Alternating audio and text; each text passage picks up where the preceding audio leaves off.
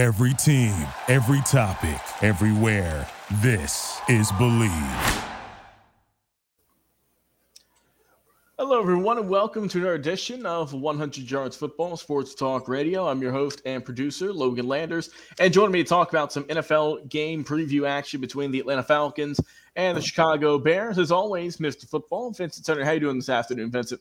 How you doing today, Mr. Logan Landers? With the end of the year, man, and a lot of great footballers finna come up. We got yes, the sir. playoffs, and then we got the college football playoffs. Yes, sir. You're not getting a lot of great football coming with just a few days left in 2023. And uh, we're here to dissect and talk about as much as we can.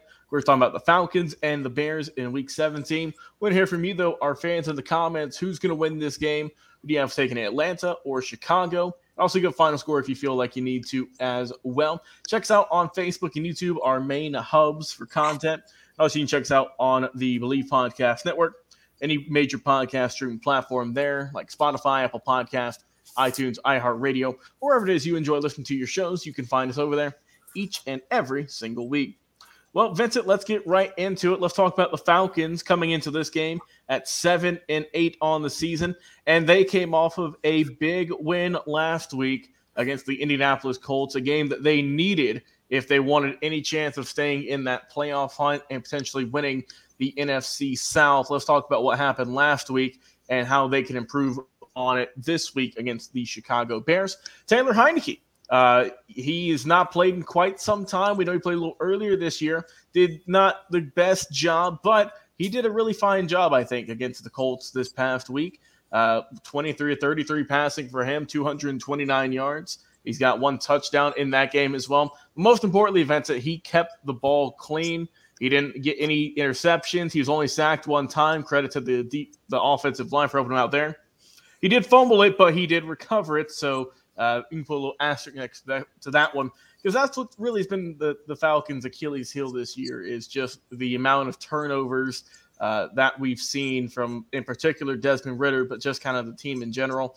And it was nice to see them play a well balanced game, and they were rolling all all fronts there. The running game finally got back to what it had been doing earlier in the season.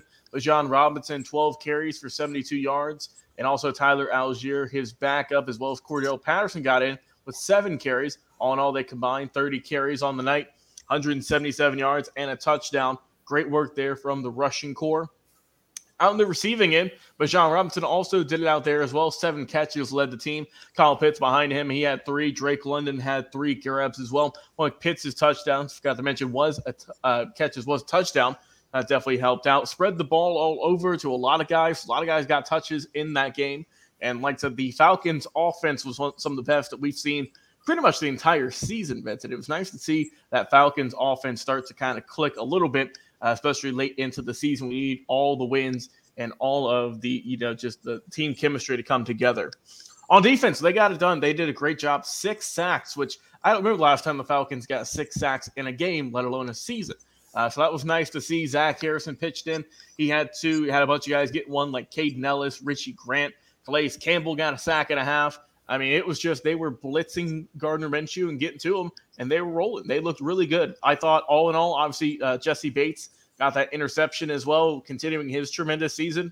Um, honestly, Vincent, I, I, think this is probably the most complete game we've seen the Falcons play, uh, and it was nice to see them kind of gelling finally and everything, you know, firing on all cylinders against the Colts this past week.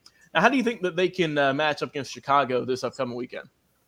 I think obviously they're going to be a heavy favorite in this football game. I think coming back from last week, as we said last Sunday, you just mentioned a great comment is that clearly it was the best game they've had as a team all year. Very balanced on both sides of the ball. I see them beating the Bears. Long as they do what they did this past week. One, they ran the football. They had what I think close to 160 yards rushing. I'm not really for sure. Yeah. They had 406 yards total offense. You mentioned the player Tyler Tyler Heinicke. He played flawless. Didn't turn the ball over. 229 yards pass and Bijan Robinson production 12 carries for 72 yards, as you mentioned. Um, the defense, Zach Harrison, the rookie out of Ohio State, had two sacks. Jessie Bates continued his Pro Bowl I would say nomination. We need to go and give it to him now mm-hmm. With his six interceptions of the year. Um, the thing that I'm really upset about, and I'm really ashamed that clearly, after the performance last week, the Falcons beat a beat a playoff team in Indianapolis. Right. That's what a lot of people don't really understand about this game last Sunday. God Mitchell was playing at a high level, and it was very impressive. And it showed you that what the Falcons should been all throughout this season. Last week, the loss to Carolina, we were saying that might have cost Arthur Smith his job. With this win right here with Indianapolis, has put him right back. I say 50, I would say 70 30 him keeping his job. You beat the Bears, you're still in the playoff mix.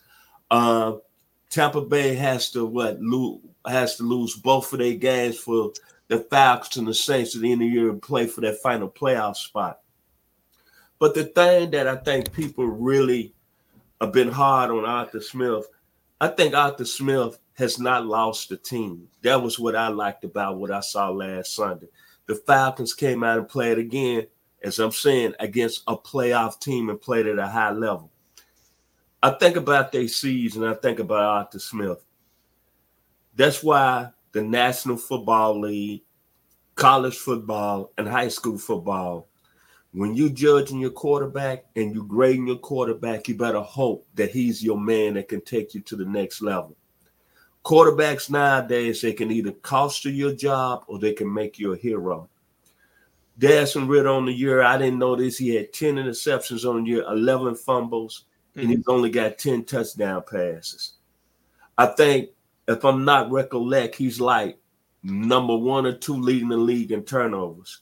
And I hate it because I was behind Arthur Smith. I thought Desmond Ridder would be that type of guy under the center that can play like Tyler Heinicke played last week. But you know, at this level in the National Football League, this game as a quarterback is all about the confidence. Look what happened on on last Monday night, San Francisco and Baltimore. We were singing the praises of Brock Purdy, but Brock Purdy got rallied in that football game, and you saw what happened to him. He threw four interceptions in the first half. Game over. The quarterback position is very important, and you got to be able to play at a high level. I'm just hoping in the last two weeks that the Falcons are able to close out the season, and I think with another quarterback under the center, regardless of what the Falcons do, if they improve that position, I think we're looking at a high level playoff team. But if Arthur Blank decides to go another direction with Arthur Smith, with another coaching regime, we're going to start over again. Mm-hmm. But right now, that's what I'm worried about. What are the Falcons are going to do? You close out the season, you win both your football games, hopefully you can back into the playoffs. But if not, the decision I think we need to look at is what Arthur Blank is going to do. And hopefully he don't listen to the fan base. Hopefully he don't listen to nobody else, but listen and look at the primary part here. The primary part why the Atlanta Falcons are not in the, going to be in the playoffs and why they're in this position is simply Logan. It's the quarterback has not played well, and he's cost them. And I hate that for Desmond Ridder, but that's what we're looking at because what you saw last Sunday was the most talented team in the NFC South. There was no question about it. Yeah, I mean, I mean, I thought the Falcons looked great on. Obviously, we know their defense has been kind of the star of the show this year, uh, and the offense is kind of taking a back seat. But it was nice to see, you know, the offense finally got some shine again after kind of weeks of hiding, I could say uh, and, and, just not getting much going, not getting a whole lot of yards, not getting a whole lot of points. Uh, it's nice to see them start to click again. But let's flip our focus now, Vincent, over to Chicago. Talk about the Bears, what they've been doing. Um, started off the year kind of on a disappointing note, but here recently they've been on a little bit of a hot streak. Six and nine on the season currently. They beat the Arizona Cardinals last week, 27 16 final score in that one. Uh, Justin Fields had a, you know, I, I would say a, a solid, a solid day on passing. 15 to 27, 170, one touchdown, one INT though for him. Uh, but I think the big show the, for for Chicago that really kind of caught me off guard was the running game. It was tremendous. Khalil Herbert had uh, you know the best game of his season, 20 carries for 112 yards, uh, one touchdown for him. Fields is also getting it down with his legs, nearly got 100 yards there, scored with his feet. And all in all, Vincent, they ran the ball close to 40 times for 250 yards. uh, and that's something we haven't really seen from Chicago this year. I mean, Justin Fields is still their leading rusher, even though uh, Herbert had that good game last week. Uh, Herbert's still their leading rusher by over 100. Um, excuse me, Fields is their still their leading rusher from over 100. Um, and that's, you know, usually that can be a little tough to get their offense flowing, but hopefully, you know, they're thinking that Khalil Herbert can have another solid day and really kind of just help out their offense. Also doing some good work, of course, as we know, on the receiving end, Cole Kmet, um, who they gave, you know, a lot of money to this off season. Four grabs for him only, but he made them count, though. 107 yards was just absolutely doing a great job out there this past week. DJ Moore, three catches. He was in uh, him and Roschon Johnson, each of those guys had three helping out. But once again, the, the defense in Chicago was really putting in some good work. Uh, two sacks on the day for them, and they were getting led. They were just not really having Arizona get a whole lot of offensive production. Kyler Gordon had a great night. Jaquan Brisker, TJ Edwards, just to name a few. Um, and, and, I think that Chicago, you know, people kind of wrote them off early in the year because they were disappointing. They came out uh, to that kind of lackluster start, we'll say, dropping a few in a row.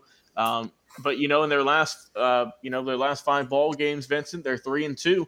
And uh, what better way to get hot? What better time to get hot at the end of the season? Might be a little bit too late for them, uh, but you would think for a morale standpoint, uh, and especially for Justin Fields, who's received a lot of flack for his play and, and whatnot in Chicago, you know, it's got to feel good for them. Give your thoughts on the Bears coming into this game.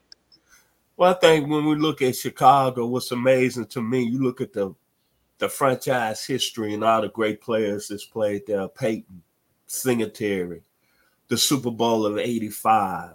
Um, an organization here in the last few years look like they don't know what they're doing. because at the end of the day, Logan, you're gonna tell me you're looking to trade Justin Fields. Whereas Justin Fields has shown you if you're able to get pieces around him, you get a decent offensive line. This is what the Bears can be. And then you get a great pass rusher, local guy out of Atlanta area by way of Stone Mountain, Georgia, Montez Sweat. Uh, and he's made a big time, I would say, positive attitude on their defense. But then you go back, and I keep thinking about the Bears. You said he three and two in the last five games. They got a win over Detroit. And then I'm thinking about this. You got Justin Fields, who, if you decide to move him, I don't think he's going to wait long for a team to bring him in and be their starter. But you're thinking about bringing Caleb Williams. I don't think that's a good move. I think you keep Justin Fields. I think you get all you can can for Caleb Williams. And you draft Maurice Harrison Jr. You drafted one of these top offensive tackles to help your offensive line. And then you got pieces around Justin Fields. You got DJ Moore. You got Marvin Harrison Jr looking pretty good now, right? Looking the tight good. end, the tight end called what's it, Cole Clement. Cole Clement, yep. Cole Clement. All of a sudden, the Bears, I don't think of far being a one of the teams that can challenge in the NFC North and challenge the Detroit Lions. Just kind of unusual what the Bears organization is doing. But I'm gonna say this: they're gonna be a tough out for the Falcons on Sunday. The Falcons got to go up there and take care of their business. But please, Atlanta, you still got a lot to play for, but this is Chicago Bears team that can beat you in that windy, windy weather up there in the windy city of Chicago. Yes, sir. All right, Vincent. I think it's time for our final predictions, our final scores here. Uh, for me, I think this will be a close game, but I think ultimately it's going to be a good one for the Falcons fans. Uh, final score for me in this one, I'll go 24 to 17. Uh, what about you? What's your final score in this game on Sunday?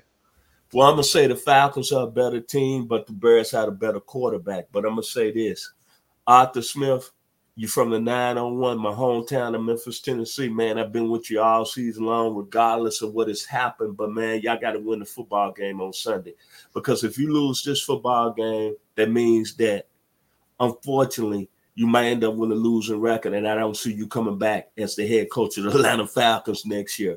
So I'm taking the Falcons, as you said, Mr. Landis, in a close one, 24 21.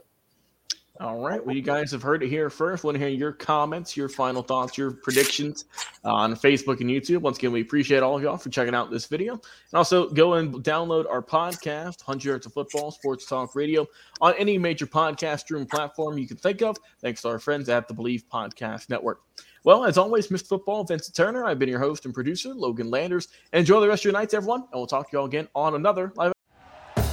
Thank you for listening to Bleav. You can show support to your host by subscribing to the show and giving us a five star rating on your preferred platform. Check us out at Bleav.com and search for B L E A V on YouTube.